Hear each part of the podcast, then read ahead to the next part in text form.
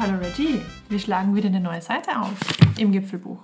Und zwar geht es dieses Mal um Wandern im Urlaub, die El Hierro Edition. So ist es. Jetzt fragt sich vielleicht der eine oder andere, wo denn El Hierro überhaupt liegt. Also es ist, das, das ist schon mal gut, weil es ist nämlich eine Insel, also die liegt im Wasser. It's surrounded by water. It's around ocean water. Ocean water. Hard stuff. Hard stuff. Um genau. es in den Worten des amerikanischen Präsidenten zu sagen. Genau. Nur war das nicht El Hierro, sondern eine andere Insel, aber dennoch. Die auch surrounded by water ist. Genau. Ist eine Kanareninsel, völlig überraschend. Mhm. Und zwar die kleinste der sieben großen, hätte ich jetzt beinahe gesagt, der sieben bekannten, bewohnten. So, ich glaube, das ist die korrekte Formulierung. Das ist die korrekte Form- Formulierung, genau. Und um sich ähm, so ein bisschen, um ein Gefühl zu kriegen, wie klein die wirklich ist, wenn man die ganzen Kanaren nimmt, ne, alles, also die ganzen sieben Inseln, dann nimmt El Hierro nur 3,5% Landmasse davon ein. Das ist nicht viel. Nee, das ist gar nicht viel. Ähm, dementsprechend wohnen da ultra viele Leute, nämlich 10.000 an der Zahl. 10.600 sogar. Okay, ich habe jetzt mal abgerundet.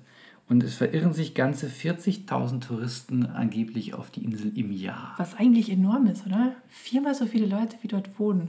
Eigentlich krass. Na, worauf läuft das hinaus? Es ist etwas einsamer als die anderen Kanareninseln, aber dadurch auch ein echt toller Spot, um diverse Aktivitäten zu machen, wie zum Beispiel Wandern in den Hochebenen, in den Vulkanbergen der Insel. Denn auch diese Insel ist vulkanischen Ursprungs.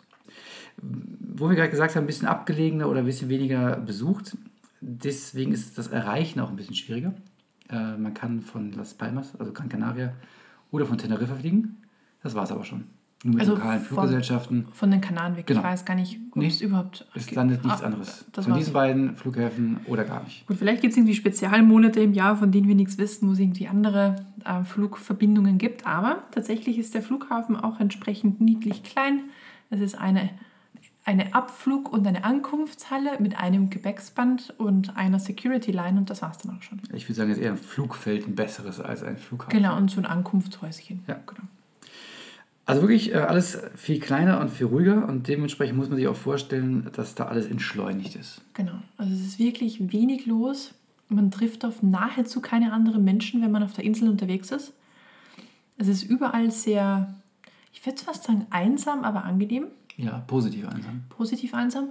Und ich weiß nicht, ob es auch an der Jahreszeit lag. Wir haben auch insgesamt wenige Menschen unterwegs gesehen. Vielleicht, weil es vor der Hochsaison im Winter ist. Man weiß Irgendwie es so nicht. Zwischending irgendwie, aber sehr, sehr angenehm. Aber was, was verschlägt denn dahin auf diese Insel, abgesehen von dem tollen Wetter, den, ähm, im Gegensatz zu den 3 Grad München, ähm, 29 Grad äh, Kanaren, was ich sehr angenehm finde?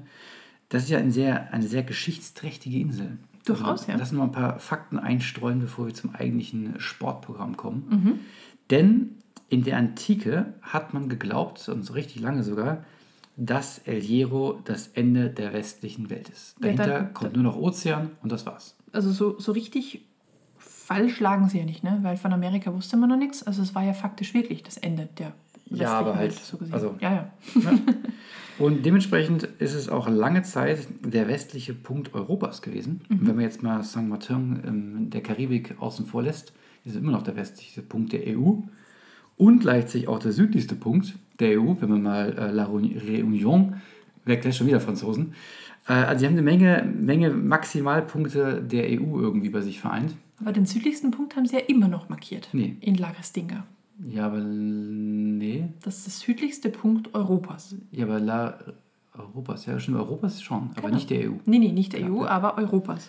Also schon echt Wahnsinn, wie viel man auf so einer kleinen Insel alles unterbringen kann. Ja, wenn man klein ist, muss man halt gucken, wo man so bleibt in Rankings, ne?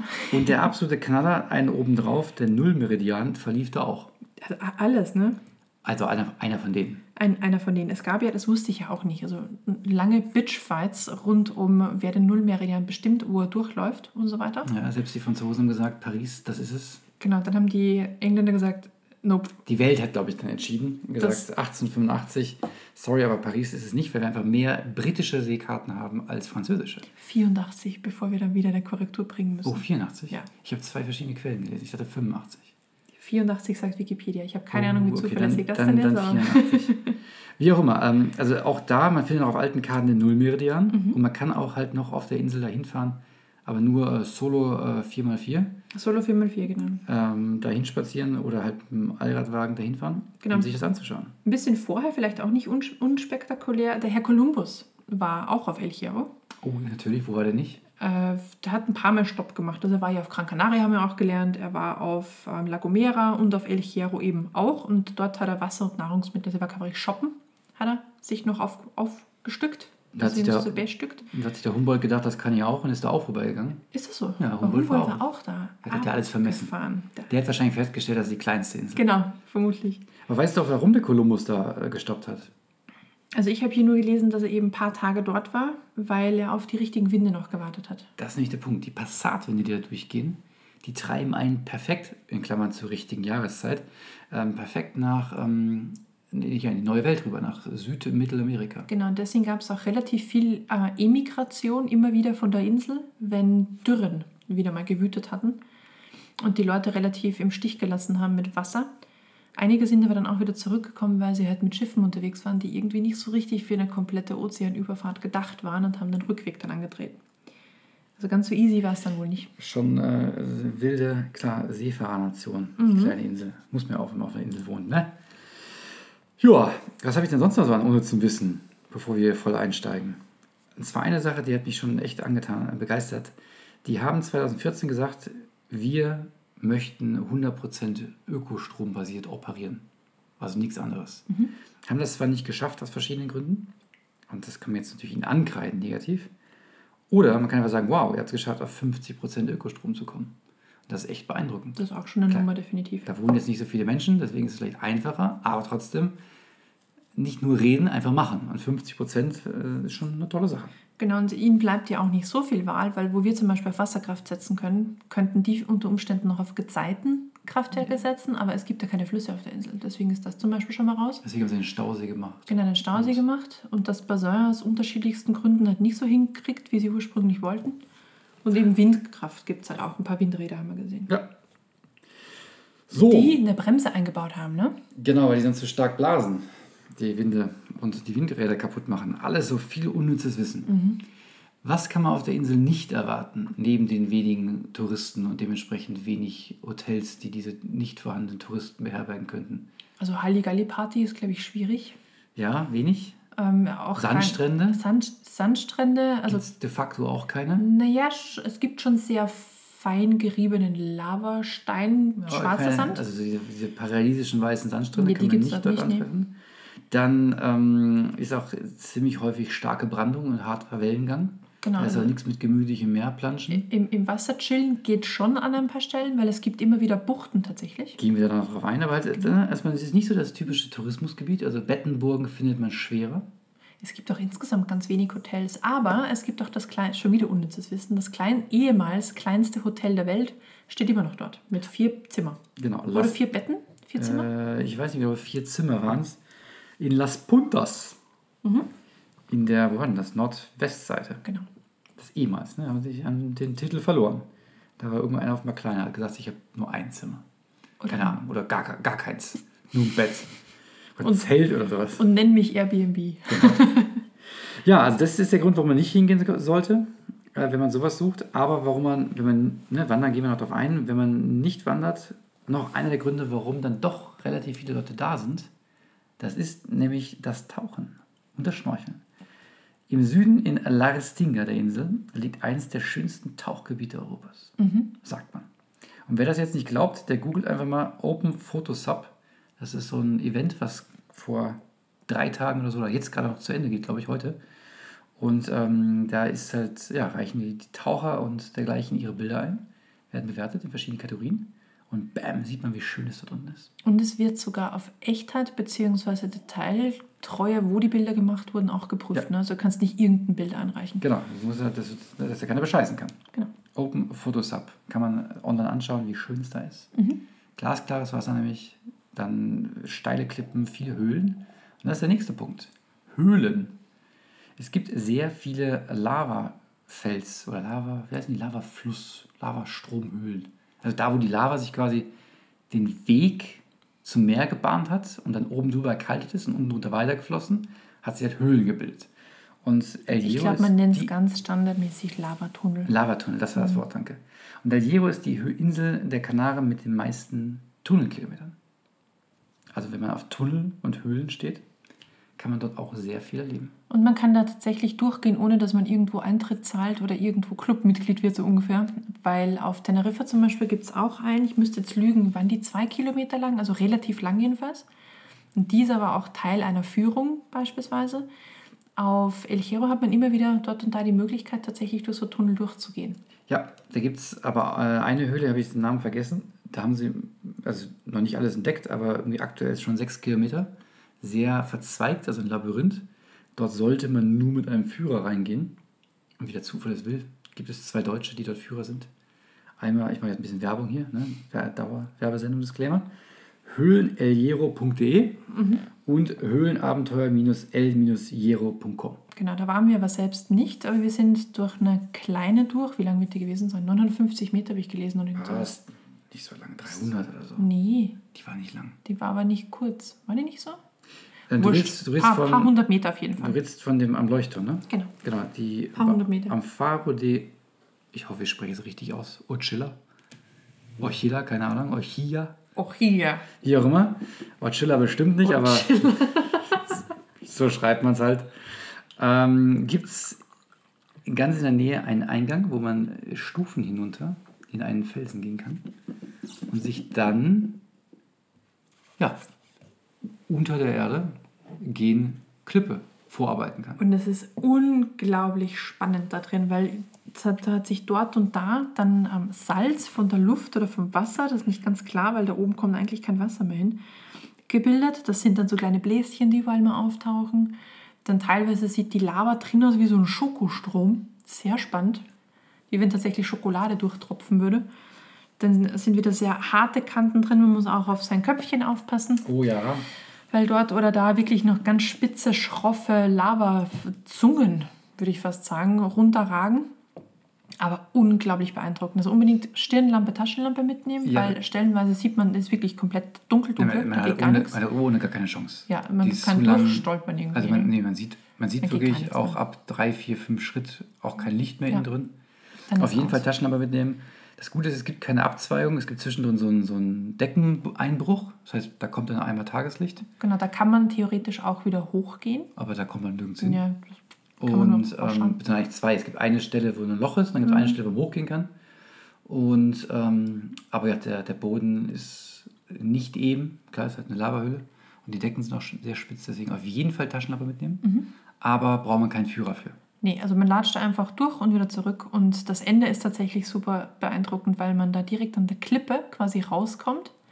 Ist aber so ein kleines Holzgitter davor, weil man da 130 Meter überm Meer rausgucken kann. Was sehr, sehr geil ist. Ja, war auf jeden Fall eins meiner Highlights, muss ich sagen. Absoluter Knaller. Einfach diese mit der Taschenlampe da rein, ist halt schon echt dunkel dann. Ne? Und dann hinten raus, irgendwann siehst du diesen Punkt Licht am Ende des Tunnels. Ich muss aber ehrlich sagen, ich habe die Treppen, bin da runtergegangen und dachte erst nur, das, da kann man kurz wo reingucken. Nee, nee. und hätte dann fast den Schwanz eingekniffen, weil ich mir dachte, nee, vielleicht doch nicht in jedes Loch kriechen, das vor einem liegt. Irgendwann kommt man vielleicht nämlich nicht mehr raus, aber absolut empfehlenswert. Ich hatte ja vorher zum Glück das gelesen, wie es da, was uns erwartet. Deswegen bin ich da völlig mutig mit Taschenlampe bewaffnet hineinspaziert. Die hat sich auf jeden Fall gelohnt, sollte man machen. Am, ähm, ja, am Faro Ochilla. Oh, oh, puh, keine Ahnung. Der Ochilla halt. Auch hier. Auch hier klingt viel besser als, naja, wie auch immer. Das auf jeden Fall sollte man machen. Ist einen Besuch wert. Aber halt auch da muss man zu sagen, das ist alles so ein bisschen ähm, mit Fahrerei verbunden. Deswegen würde ich schwer empfehlen, einen Mietwagen am Flughafen zu buchen. Genau, also wenn man sich wirklich nur in den Ortschaften aufhalten möchte, ist man mit dem Bus ganz gut beraten. Es gibt tatsächlich welche, die heißen Transgiro. Hm, zweimal am Gibt es Tag. größere und kleinere? Ich, ich kenne die Pläne nicht. Vermutlich fahren sie ein bisschen öfter.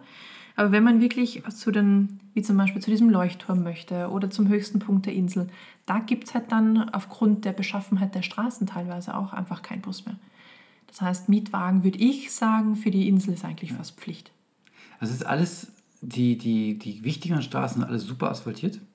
Aber es gibt einfach Straßen, das sind normale Verbindungsstraßen, die sind dann einfach nur noch Schotterpiste. Und dann gibt es davon noch die Steigerung. die einfach nur Schlagloch-Buckelpisten sind. Also alles, was dreistellig ist, ist tatsächlich eher in einem Zustand, wo wir schon wieder ein Schild aufstellen würden und sagen, äh, nur Forstbetrieb. Genau, genau. Bei uns wäre es einfach gar nicht zugänglich. Deswegen, man kann das theoretisch mit so einem, ich nenne jetzt einmal fiktiv, einen Opel Corsa, ähm, die den ersten Teil schon ganz gut machen, aber hinten raus, wenn es dann wirklich reinste Buckelpiste wird, entweder wandern, was eh viel schöner ist, oder halt sich irgendwas ähm, holen, was ein bisschen mehr Bodenfreiheit hat, wie zum Beispiel so ein Fiat 500X. Genau, also um ein nur einfach fiktiv einzunennen. ein bisschen mehr Bodenfreiheit kann da nicht schaden. Ja. Und die lokale Autovermietung Sika unverändert zu empfehlen, wie wir auch schon auch in den vorherigen Seiten, wenn wir auf den Kanaren waren, ein bisschen beworben haben, ohne irgendwelche Anteile zu haben an der Firma. Nee, es, ist, es war aber dieses Mal auch wieder so, man, man holt das Auto ab, unkompliziert, man gibt das Auto ab, unkompliziert, es Ja. wird nicht nachgeguckt, alles inklusive. Es ist, das, Ja. So sollte Autovermietung tatsächlich Genau. auch funktionieren. Kein, keine Selbstbeteiligung, nichts, kein, egal ob der Wagen gefühlt rauchen und brennen zurückgegeben wird im GTA-Style. Es wird einfach gar nicht kontrolliert. Nee, Wurscht. alles im versichert. Preis inklusive und gut ist. Und ich verstehe es ehrlich gesagt nicht, was bei uns so schwierig ist, aber es müssen vermutlich die Versicherungspreise sein, die anders sind. Aber alles Mutmaßung, keine Ahnung. Oder wir sind bereit, es hier zu zahlen, deswegen vielleicht ist es das. Kann auch sein. Wichtig ist aber noch, wenn man sich dieses Auto holt, es gibt auf ähm, El Hierro genau drei Tankstellen, wovon eine echt abenteuerliche Oh ja. Öffnungszeiten hat. Also am besten direkt in Valverde das Ding volltanken und auf dem Rückweg so einplanen, dass man in Valverde, das muss die Inselhauptstadt, habe ich vergessen zu erwähnen, ähm, direkt wieder tankt, weil ansonsten hat man einfach das Problem, dass man keinen Sprit kriegt. Und ich dachte tatsächlich, als du das gesagt hast, dass es einfach eine komplette Übertreibung war. So nach dem Motto, wir müssen gucken, wo wir tanken, es gibt nur drei. So, haha. Ja, nee, das. Ja, Ähm, also die erste Tankstelle ist tatsächlich schon aus unserer Sicht eine kleine Tankstelle mit vier Zapfsäulen. Die zweite Tankstelle haben wir dann eigentlich beim ersten Mal vorbeifahren übersehen. Weil es Ge- ist eine einzige Zapfsäule, wo dann auch in den Bewertungen dabei steht, die, da, da kann es mal zu Staus kommen. klar, bei einer Zapfsäule und ähm, die hat halt auch nur irgendwie drei Stunden am Tag geöffnet. Aber es ist schon abgefahren, wenn du dir denkst, 10.500 Einwohner und drei Tankstellen, das wird bei uns nie funktionieren. Ja, die tanken nicht so viel. Vermutlich gehen die einfach mehr zu Fuß oder so. Vielleicht. Vielleicht. Und die haben alle so alle spritsparende Autos, wie wir gesehen haben. Ja, oder fahren vielleicht wirklich mit Elektro, also Elektrotankstellen, habe ich auch nein, keine gesehen. nein. Naja, Naja, wie auch immer. Man muss sich darauf einstellen, dass ähm, ne, halt vorher schön tanken und die Strecken, auch wenn sie manchmal nur 20 Kilometer lang sind, können halt mal 70 Minuten dauern. weil alles steil ist. Man fährt permanent entweder einen Hügel hoch oder einen Hügel runter, aber selten einen Hügel entlang. Oder halt Schotter und Schlagloch. Genau, da dauert es halt dann auch entsprechend. Genau, da fährt man mal schön ähm, ja, im Schritttempo. Genau, und wenn dann auch viel, unter Umständen noch eine kleine Verbindungsstraße gesperrt ist, muss man wirklich fast über die ganze Insel tigern, um die Kurve zu schaffen, ums Gebirge rum quasi. Genau. Deswegen am besten sich einen guten Wanderführer kaufen, wie zum Beispiel, oh, Werbung, Werbung, wie immer, der Roter von El Hierro. Ja, es gibt ihn auch für Elche. mit aber nur 43 Touren und ich glaube, da ist wirklich jeder einzelne Wanderkilometer beschrieben, der ähm, wirklich die ganze Insel abdeckt mit leichten Wanderungen, mit schweren Wanderungen, mit ähm, abenteuerlichen, weniger abenteuerlichen und dann kann man einfach das Auto irgendwo ganz gut hinstellen und dann wandert man einfach die besten Strecken und muss sich nicht über Schotterpisten Genau. äh, ärgern oder auseinandersetzen. Und ja, wir hatten allerdings ein kleines Problem. Ein Knieproblem. Deswegen haben wir weit weniger mit den Füßen gemacht als ähm, mit dem Auto. Der Wille war da. Aber ähm, es ist trotzdem unverändert ein Top-Wandergebiet. Und wir haben die eine oder andere schöne Tour und Gegend dabei auch gesehen. Und ja, die würden wir einfach gerne jetzt mal so der Reihe nach beleuchten. Was war dein Highlight? Ich glaube, rückblickend, einfach nur diese paar Meter durch diesen Lavatunnel. So abgefahren. Was aber wirklich, wirklich schön war, aber das liegt halt immer an der Natur der Sache. Wenn man an einen höchsten Punkt fährt, sieht man halt immer viel. Und ähm, wie hieß es? Nicht, dass ich es jetzt falsch sage. Malpaso. Malpaso, genau. Malpaso ist der höchste Punkt, der, also ein direktes Gipfelkreuz gibt es ja nicht. Ich sage mal, der höchste Berg der Insel hat 2000 Meter. Ah, 1501. Eieiei, völlig, völlig überzogen. Okay, 1500 der Meter. Pico Malpaso. f- Genau. 1501 Meter. Und eine traumhafte Übersicht. Und was man von dort auch wirklich schön sieht, ist diese abgefahrene Abrisskante, wo es vor 150.000 Jahren, glaube ich, Boah, weiß nicht. so gefühlt ein Sechstel der Insel abgebrochen ist und äh, diese, diese ähm, Amphitheaterform dieses Gebirges geschaffen hat. Das ist auch einer der Gründe, warum die Insel halt nicht so hoch ist, weil da nämlich einfach eine Menge runtergekommen ist. Es ist Und dann halt einfach abgebrochen und hat dann wirklich ein, äh, eine 1200 Meter hohe Steilwand zurückgelassen, das ist Wahnsinn, oder? wo es einfach zack runtergeht. Und dann unten ist ein sehr fruchtbares, grünes Tal. Entstanden dann, ne? Danach, genau, danach. Und äh, man sagt auch, dass äh, ne, eine Stadt, die da heißt, da heißt, äh, die da liegt, heißt La Frontera, dass dort mit die besten Weine der Kanaren gemacht werden. Wir haben sie verkostet, kann man nicht meckern. Der weiße war gut, der rote war eindeutig zu süß, aber vielleicht habe ich auch einfach falsch gelesen, was auf der Flasche stand. Also er war tatsächlich sehr süß, Der aber definitiv trinkbar und äh, der weiße sehr, sehr, sehr zu empfehlen. Ja, der war sehr lecker. El Hierro Wein. Genau, Malpaso. Und der Anblick darunter, das war, bin ich bei dir. Äh, Wanderer werden da viel Spaß haben, den Lavakrustweg hinaufzugehen. Autofahrer, die Wert darauf legen, dass ähm, ja, sie gerne Offroad fahren, werden da auch viel Spaß haben, denn das ist echt eine echte Offroad-Piste. Und es gibt da tatsächlich einen Wanderweg von, ähm, von genau diesem Aussichtspunkt rüber zum Ende von, von, von, von, diesem, von diesem Grat quasi. Ich weiß gar nicht, wie lang das tatsächlich ist, aber da hat man halt ständig einen Ausblick links und rechts jeweils über die nahezu gesamte Insel. Das ist auch ein ganz großartiger Weg rüber. Ja. Das, also der Ausblick hat man eigentlich von, von fast überall, weil man muss ja auch nicht, nicht die Insel ist ja nicht groß und Mhm. ist egal, sobald man auf einen höheren Punkt kommt, hat man wieder einen tollen Aussicht und auf welchen Teil der Insel auch immer. Ähm, also es, da gibt es eine Menge von. Das war, wie hieß denn dieses, das Kreuz, wo wir da waren? Wo auch diese, diese Quelle, die ehemals trinkbar, jetzt nicht mehr trinkbar, jetzt habe ich das echt vergessen. Ja, ich hab Irgendwas mit auch- Reis, oder? Ja. Cruz de la Reis oder Ja, so? ja, ja, ja, ja. ja. Genau, da gibt es sowohl dieses eine Kreuz, genau, Cruz de los Reyes, Mhm. äh, als auch so eine Quelle, ähm, die, wenn ich dann nachts wäre, echt Szenario für einen Horrorfilm. Das ist die Fuente Cruz de los Reyes. Korrekt. Die komplett alles mit Moosen zugewuchert, ähm, aber dann so komische Wasserhähne in dem, im Felsen hat. Das war schon echt, ähm, ich habe es nicht ganz verstanden, aber sehr beeindruckend in irgendwelcher Form. Also es wäre das perfekte Filmset, ähm, da wo Galadriel Genau, auf Frodo getroffen Ja. ist das erste Mal. Das ist genau diese Szenerie. Ja, und auch die ganzen, die Äste sind eigentlich komplett vermoost Mhm. und ragen da wie so, wie so knochige Finger da in, ähm, in die Gegend rein. Das kommt aber vermutlich alles von, dieser, von, von diesem feuchten Klima, weil diese Passatennebel da oben die ganze Zeit hängen. Und deswegen ist so viel Feuchtigkeit in der Luft, Aber richtig, dass das ist einfach wirklich, dieses, dieses Moos überall ist. wir haben ja einmal den Nebel erlebt, da ist dann wirklich in, in Wahnsinn. der wabert da so rum und man sieht halt, keine Ahnung, fünf bis zehn Meter weit. Und man hat den Scheibenwischer an, als würde es Ja. tatsächlich regnen. Das ähm, Faszinierend. Ist echt beeindruckend. Und dann ein Stück weiter, also quasi wir sind immer noch in der Inselmitte, gibt es auch so einen so einen Nebelwald, so was war das, Lorbeer, habe ich nachgeschaut, glaube ich. Lorbeer, ja? der, der auch nochmal so aussieht. Und das ist einfach, das ist wirklich wie ein mystischer Wald. Mhm, voll Das ist auf schön. jeden Fall, ich habe jetzt leider die Tour, die Wanderung nicht genau im Kopf.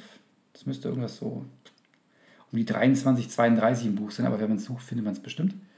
Ähm, Das ist aber vermutlich auch ein gutes, gutes Stichwort an der Stelle. Die Insel ist sehr, sehr, sehr vielfältig aufgrund dieses Klimas. ja, Aber das, stimmt. trifft vermutlich auf verflucht viele der Kanarischen Inseln zu, wo die hoch genug ist, dass auf der einen Seite Wolken hängen bleiben, beziehungsweise nicht so richtig sich über die Insel drüber schieben können und deswegen eine trockene und eine eher feuchtere Seite da ist.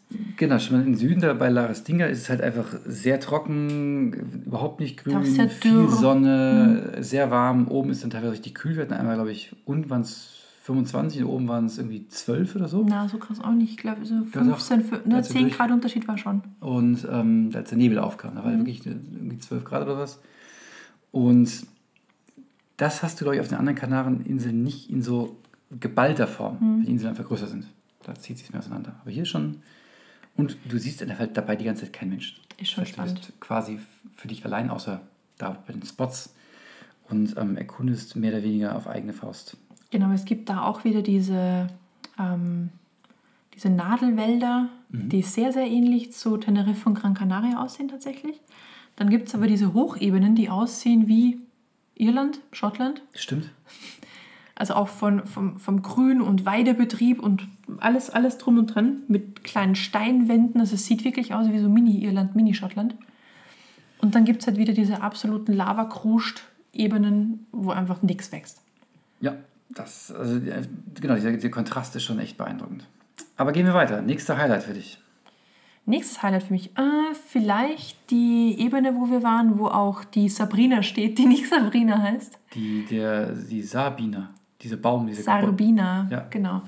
Da, wo die Passatwinde drüber pfeifen und sich die Bäume quasi dem Wind beugen im wahrsten Sinne des Wortes, das sah auch richtig großartig aus. Ist auch eins der Wahrzeichen von El Hierro, Mhm. der gebeugte Baum. Der ist auch eingezäunt. Ja, gibt es auch eine sehr schöne Wanderung dazu. Oder auch da wieder Schotterpiste mit, also Buckelpiste eher. Buckelpiste. Ähm, für die, die Knie haben oder keine Zeit oder nicht wollen. Äh, auch sehr empfehlenswert, genau. Bin ich bei dir. Weiteres Highlight, oder sonst bringe ich mal eins von meinen Ja, Highlights ein. unbedingt. Und zwar der Aussprache, keine Ahnung, Charco Azul. Ah, das habe ich mir jetzt gedacht. Das ist ähm, bei, boah, ich glaube, Frontera, boah, also auf jeden Fall Nordost, nee, Nordwestseite, ähm, gibt es so ein, ja, an der Küste gibt es so einen Weg, der hinunterführt. Also man kann, ist eine Wanderung, die da lang geht. Und da gibt es einen Weg, der bis an die Küste ranführt. Und dann sind da schon so Liegeflächen mit so Planken ausgelegt, wo dann auch so ein, zwei Einheimische liegen. Und dann kommt man aber immer durch so eine, in wie so eine Höhle rein, die aber hinten offen ist. Und da ist so ein riesen Naturbecken, so ein Lavabecken mit, mit Meerwasser gefüllt. Super kristallklares Wasser, so eine kleine Kante und dahinter ist das tobende Meer. Und über diese Kante brechen halt die Wellen immer mal wieder rein und es ist einfach unglaublich. Da zu baden, alles total ruhig und dann kommt wieder so ein Brecher darüber. Das ist schon, äh, ja, echt, echt ein Highlight gewesen für mich. Das war auch wirklich was Besonderes tatsächlich. Und der Strick, der da hing, war für mich auch was Besonderes. Der war jetzt nicht zum Erhängen da, sondern zum Erklettern. Ähm, für die, die halt ähm, gerne hinaufklettern und dann runterspringen. Genau. Wobei ich da echt ein bisschen vorsichtig wäre, weil das so tief war, das Becken nicht. Also wenn man reinspringt, kommt man schon am Boden. Also für maximal zwei, drei Meter tief. Na, die paar äh, Local-Jungs sind ja tatsächlich von ganz oben runtergesprungen. Das würde ich jetzt auch nicht machen, weil das waren ja schon, weiß ich nicht, acht Meter oder so. So tief ist es wirklich nicht. Aber wenn ich mich an so einem Seil irgendwie zwei, drei Meter hochziehe, so viel Schwung habe ich da gar nicht, wenn ich da runter plumpse. Ja, das stimmt. Aber äh, trotzdem, also ich will jetzt nicht einen Kopfsprung reinmachen, das meine ich. Nee, das nicht. Ich sage, zwei, drei Meter sind dann ähm, ja, nicht so tief. Alles mit Vernunft und Verstand. Äh, Ich glaube, das war Wanderung 33 in dem Buch ähm, im Rot, wenn ich es richtig im Kopf habe. Mhm. Dann, wenn wir schon in der Ecke sind, du hast ja schon in Las Puntas dieses kleinste, ehemals kleinste Hotel der Welt erwähnt. Mhm. Ich möchte gerne ähm, in der Ecke bleiben, das wäre Wanderung 27. Und zwar ist das so eine durchaus sehr familien- und sogar kinderwagentaugliche Wanderung, hätte ich beinahe gesagt. Die haben nämlich einfach an der Küste lang, die ist so auf Höhe boah, 50, 60 Meter, haben die ähm, so Planken, so einen Plankensteg für zweieinhalb Kilometer ausgelegt, auf dem man halt dann Hügel rauf, Hügel runter, also drei Meter hoch, drei Meter runter, also wie so Wellen, ähm, von La, boah, ich habe keine Ahnung, Marqueta, ob man so ausspricht, bis äh, Las Puntas gehen kann. Und ähm, die ganze Zeit die Küste halt sieht und rechts diese Steilwand, die wir vorher besprochen haben, ähm, erwähnt haben, diese 1200 Meter. Und ähm, dann halt zum kleinsten Hotel der Welt kommt. Ehemals Das, das kleinste ist Hotel. tatsächlich im Nordwesten der Insel. Ja, das ist quasi neben dem Charco Azul, also das sind so zwei, drei, vier Kilometer weiter. Und äh, man hat halt einen Blick auf den Ozean, man hat einen Blick auf die, die Steilwand, dieses, dieses grüne Tal. Und ähm, ganz am Ende bei dem Hotel ist so ein, so ein Lavabogen, über den kann man drüber gehen und, und drunter klatscht halt das Meer da rein, also fließt drunter durch. Das ist schon auch sehr nett. Genau, und zur Flutzeit kommen diese Wellen echt mit drei, vier Meter hoch rein. Das sieht so beeindruckend aus. Und dieser, dieser Bogen sieht wirklich aus wie so aus Lava gezimmerter Brücke tatsächlich. Ja, Das war, glaube ich, genau. wirklich, wirklich einfach komplett vom Wasser ausgeschwemmt. Vielleicht war das mal ein Lavatunnel, wo einfach bis auf einen Teil alles weggebrochen ist. Maybe. Deswegen ist er jetzt offen. Aber es sieht Hammer aus. Ihre wissen es nicht, aber sehr, sehr schön. Von dort aus übrigens hat man auch einen perfekten Blick auf diese, auf diese Steilwand, wie du schon gesagt hast. Und da vielleicht mal ganz genau gucken, da gibt es also diese horizontalen Linien im, Im Stein kennt man ja, ne? so sieht man ja tatsächlich, wie, wie ein Gebirge aufgebaut ist, beziehungsweise wie die Unterschied, unterschiedlichen Schichten sich geformt haben. Was aber da spannend ist, es gibt vertikale Linien auch. Und da fragt man sich erstmal, was das ist. Die heben sich farblich massiv ab vom Rest. Das sind die Lavatunnel quasi, wo die Lava aus dem Boden Richtung Krater Wie oben so rau- Schornsteine hoch, quasi. hochgeschossen so wurde. Vulkanschornsteine. Genau, so die Adern, wo die, wo die Lava durch oder das Magma halt durchlief. Wahnsinnig beeindruckend. Du hast irgendwie gelesen, dass es, das sieht man sonst gar nicht, weil das ja halt im Fels ist. Ne? Und hier sieht Genau, es halt, das, das ist eben das Besondere tatsächlich an der Gegend, weil sonst hat man immer nur den, den Vulkan als Ganzes als Berg, der halt außen Vegetation hat. Man kann aber nur erahnen, wie tatsächlich dieses, dieses Adernetz von diesen Magmatunneln aussieht. Und da sieht man es halt tatsächlich. Also wie, wie, wie so ein Querschnitt durch einen Berg, der halt jetzt da ist, aufgrund dessen, dass halt da der halbe Berg abgerissen ist. also ein Traum für Geologen. Absolut. Selbst ich war begeistert und bin kein Geologe. Also es sieht echt beeindruckend aus. Ja.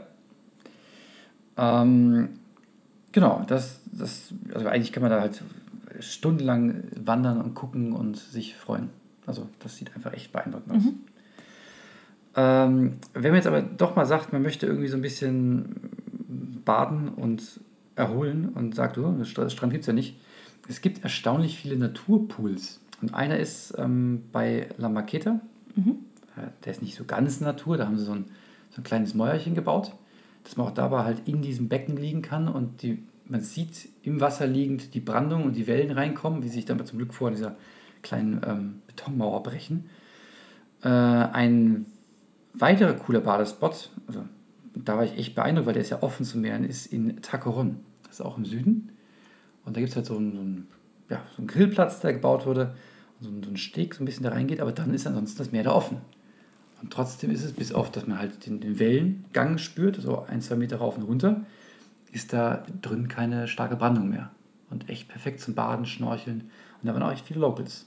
Genau, und es gibt halt viele solcher Plätze tatsächlich überall. Und sonst, wenn zum Beispiel einfach nur ein Steg rausgebaut wurde ins Wasser, dann hängt da noch ein Rettungsring. Auf den du dich äh, draufsetzen wolltest. Nee, nicht draufsetzen. Ich wollte, weil halt die Strömung ein bisschen stärker war, wohl einfach direkt mit dem Ding ins Wasser gehen. Ich glaube, so ist es nicht gedacht. Glaube ich auch nicht. Aber ich wurde ja dann eines, eines Besseren beraten. Genau, weil es ja schon, also man muss echt aufpassen, wo man baden geht, weil die, die Brandung und Strömung ist teilweise nicht ohne. Und man ist ja doch einfach allein da. Also wenn da irgendwas passiert, dann kommt auch keiner einen zu retten, weil selbst der Krankenwagen halt 70 Minuten braucht. Ist wahrscheinlich eher ein Hubschrauber da als, ähm, ja, der kommt natürlich nicht, weil Empfang gibt es halt auch. Das ist ein Punkt. Es gibt echt wenig ähm, Empfang. Aber da, wo Mobil, einer ist, Mobilfunkempfang ist es enorm schnell. Also die Daten Naja. sind enorm schnell. geht so. Im Verhältnis vielleicht zu Ja. Deutschland, aber ansonsten, wie auch immer. Also man hat echt Stellen, wo viele Stellen ohne Mobilfunkempfang, dementsprechend, man ist total entschleunigt. Für die, die, so wie ich, das Arbeitstelefon trotzdem dabei haben, die Ruhe pur. Keine E-Mail kommt durch, kein Anruf kommt durch. Absolute Entspannung. Es soll aber da mittlerweile auch, also ich habe den Namen wieder vergessen, eine Angst geben. Nomophobie, so heißt die, doch wieder eingefallen. Und das ist eine Angst, die bei Leuten, also die, die aufkommt, wenn man keinen Mobilfunkempfang hat. So nach dem Motto, ich kann jetzt nicht mal Notfall anrufen. Also wenn im Notfall was passiert, irgendwo anrufen. Also was ich empfehlen kann, ist, die Google Maps Karte vorher runterzuladen, als Offline-Karte verfügbar machen. Das macht es, was die Navigation angeht, schon echt hilfreich. Das schon. Und dann ist mir auch egal, ob ich Netz habe oder nicht. Ich glaube, das hilft den Nomophobiker dann aber nicht. Ähm, ich würde noch auf zwei Badestellen in Anführungsstrichen eingehen. Ähm, also, weil einfach, ich, wenn man auf einer Insel ist, gehört es für mich auch irgendwie dazu, ins Wasser zu gehen, schnorcheln, was auch immer, oder tauchen. Laresting haben wir ja schon erwähnt. Durch das Hafenbecken kann man, also es klingt jetzt so nach ja, Hafenbecken, Tanker, was auch immer, Kreuzfahrtschiff. Das sind einfach nur so Fischerboote. Da kann man ähm, zum einen reingehen, waren wir aber allerdings nicht. Und das zweite ist ähm, am echten Hafen, Puerto de la Esteca. Da ist dann schon ein echtes Schiff, die, die Fähre, die da anlegt, einmal am Tag oder so. Aber auch da haben sie einen ganz schönen Bereich reingemacht, wo man schwimmen kann, mit so Schwimminseln. Und wenn man sagt, da legt ein Fährschiff an, dann ist es halt irgendwie, keine Ahnung, trotzdem tote Hose. Es ist nicht irgendwie, dass wir ein Schiff nach dem anderen reinfahren. Oder Wir haben es zum Beispiel in der Zeit lag es da, aber es ist überhaupt nicht gefahren. Also auch da kann man gut ins Wasser gehen, ähm, hat dadurch halt Wellenbrecher, alles ganz gut geschützt. Und für alle, die äh, dort ihr Boot auch schon mal in den Hafen stellen wollen, es gibt noch freie Plätze, haben wir Genau. gehört. Haben wir darauf hingewiesen, dass wir noch freie Plätze sind. Und damit sind wir schon auf der, was ist das dann, Ostseite der Insel. Und da gibt es so ein weiteres Minital, diesmal nur mit 800 Meter hohen äh, Klippen. Und da ist ein Punkt, der dir das besonders angetan hat. Ja, Und zwar ist das, also die Straße ist auch ein Dead End, da kommt dann auch nichts mehr. Da gibt es noch einen netten Aussichtspunkt, das heißt, da hinten heißt La Casas. Und ein Stückchen vorher, bevor man da durch so einen ganz kleinen Tunnel durchfährt, also einmal die Bergspitze hinten quasi nochmal quert, gibt es ein Hotel, das direkt an der Küste liegt. Das ist gar nicht so groß, na klein auch nicht. Ne? Ich, was habe ich gelesen? 93 Betten oder 93 Zimmer, Also irgend sowas. ein Riesending für die Insel. Für die Insel eigentlich richtig groß. Die haben auch tatsächlich einen Outdoor-Pool, ähm, im einen weiteren. Wellnessbereich. Genau, ins Meer kann man da schlicht nicht gehen. Also kann man schon, ne? ist schon echt. Äh, aber man muss schon geskillt sein, glaube ich. Also irgendwie im, im Wasser dümpeln ist da nicht, weil es ist ein entsprechend offenes Meer. Und das ist wirklich ein, ein schöner Fleck, wo man in einer wirklich schönen und gemütlichen Atmosphäre, glaube ich, auch locker mal eine Woche verbringen kann. da ist ja wirklich nichts. Da ist nichts. Ruhe pur und ähm, super freundliche Leute auf der ganzen Insel. Wir haben echt nur freundliche Leute gesehen. Auch entspannt. Alle total entspannt, es ist alles entschleunigt, keiner hat da irgendwie einen Stress. Wenn da irgendwie ein Auto was auslädt, es wird auch nicht gehupt. Nee. Da steht man halt und wartet nur eine Minute oder zwei. Und wenn irgendwo ein Verkehrsschild die Straße blockiert, dann fährt man einfach halt woanders- weggeräumt. Fährt man entweder woanders lang oder man räumt es dann einfach weg, wie auch immer. Das Hotel, ähm, weil, weil du Namen nicht erwähnt ich glaube Paradores hieß das, oder? Genau, Paradores. Ja. Und das liegt am Mirador de El Hierro. Mhm. Also quasi der Mirador, der Aussichtspunkt von El Hierro. Und ähm, ist echt ein Besuch wert, auf, nur was einfach nur zum Kaffee, wie wir es gemacht haben. Genau, einfach nur mal kurz hier draußen aufs Meer schauen. Hinter sich hat man eine Steilklippe. Also wirklich Ja, das ist ein Besuch wert. sehr angenehm. Wobei, ne, nicht vergessen, da gibt es einen Tunnel durch, der dahin führt. Mhm. Der Tunnel hat eine Ampel. Da muss man halt auch mal einfach mal zwei Minuten stehen, bis die Ampel grün wird. Ja, eben. Ist halt einspurig, ne? Wie immer, kein Stress. Einfach warten. Genau. ja, also perfekte Insel zum A entschleunigen, B wandern, tauchen oder natürlich auch, weil es ja diese coolen Straßen gibt, Radfahren. Wir haben ein paar Radler gesehen. Alter Schwede. Respekt. Also in Laristinga, ne, weil null, man liegt ja direkt am Meer. Also man ist unten und fährt dann hoch bis zum ersten Punkt, wo man dann die, die ähm, Hauptverkehrsader quasi kreuzt, ist man locker schon wieder auf 800 oder 1000 Meter. Das heißt, die muss man ein Stück mal hochfahren. Und es gibt da dazwischen nicht irgendwo ein, ich fahre mal zwei Kilometer dann einfach nur flach weiter. Nö, Das geht da die ganze Zeit hoch. in Serpentin und teilweise 180 Grad kehren einfach brutal bergauf. Und dann gibt es Leute, die da ernsthaft sich mit dem Rennrad hochquälen. Respekt, Respekt, Respekt, Leute.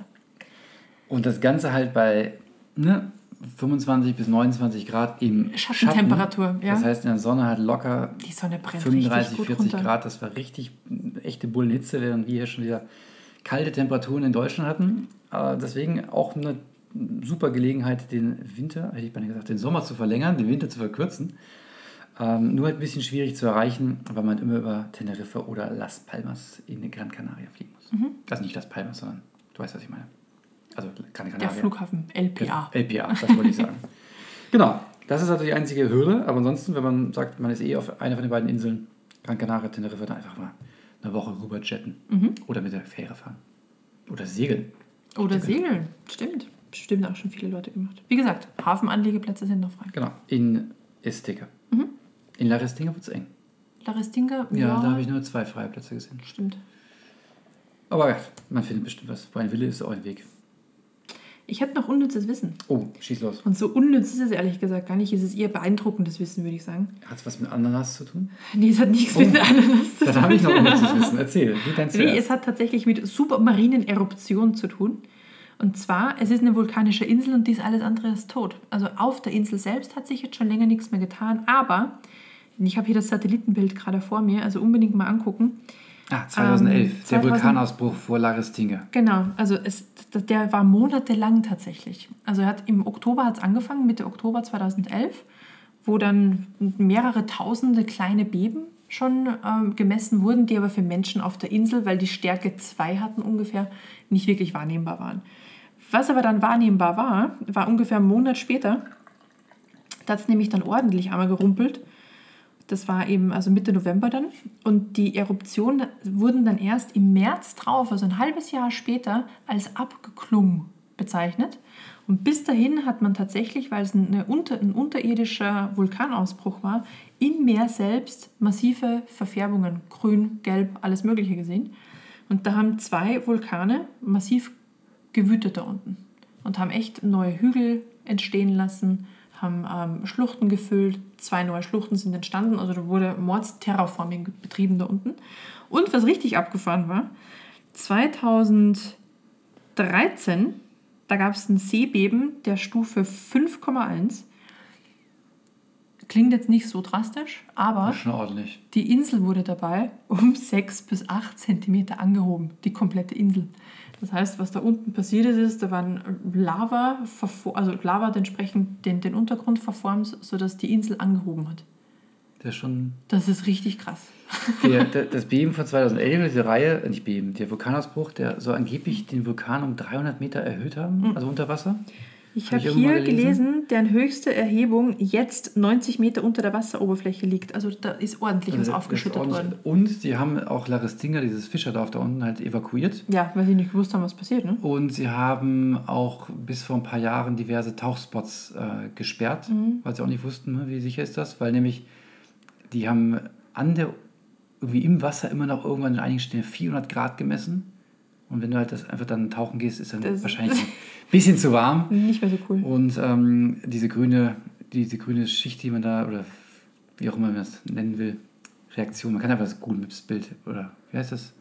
Genau, irgendein Satellitenbild, ich glaube Google Maps oder NASA hat es veröffentlicht, weiß nicht mehr genau. Ähm, da sieht man das ganz gut. Und da möchte man, glaube ich, auch nicht tauchen. Nee, aber es ist schon krass beeindruckend, dass sowas tatsächlich eine gesamte Insel gleich um ein paar Zentimeter anhebt. Vielleicht ist er jetzt doch schon auf mehr als 1500 Meter. Aber Vielleicht schon äh, 1502. oder so. Da kommt ja meine Ananas-Geschichte gar nicht mit. Deine Ananas-Geschichte. Ja. Naja, aber die ist, die, ist, die ist schon gut. Die lassen wir aber weg. Wer, wer, wer wissen möchte, was El Hierro und Ananas zu tun hat, der soll einfach mal googeln. Wir machen das quasi wie bei How I Met Your Mother. Da gibt es ja auch die Ananas-Geschichte, die nie aufgelöst wurde, oder? Ananas. Wo in dem Fall ist es ziemlich einfach rauszufinden. Naja, also ne, wer es weiß, gerne mal melden und ähm, mal probieren. Jetzt hat der Vulkan, der Ananas, die Zeit geklaut, oder wie? Ja, so, man kann aber nicht immer alles aufklären. Gut, ich würde sagen, das war's. Das war's. Hoffentlich haben wir jetzt ein bisschen Lust auf eine einsame Insel gemacht. So einsam ist sie nicht, aber Ich würde definitiv sofort ruhiger. Ich würde auch sofort nochmal hin. Deswegen packt die Wanderschuhe ein, das Fahrrad, den Schnorchel, was auch immer, was euch antreibt. Genau, Und ab dahin. Ist auf jeden Fall wärmer als hier. auf jeden Fall. In diesem Sinne, danke fürs Zuhören. Und bis dann. Tschüss. Tschüss.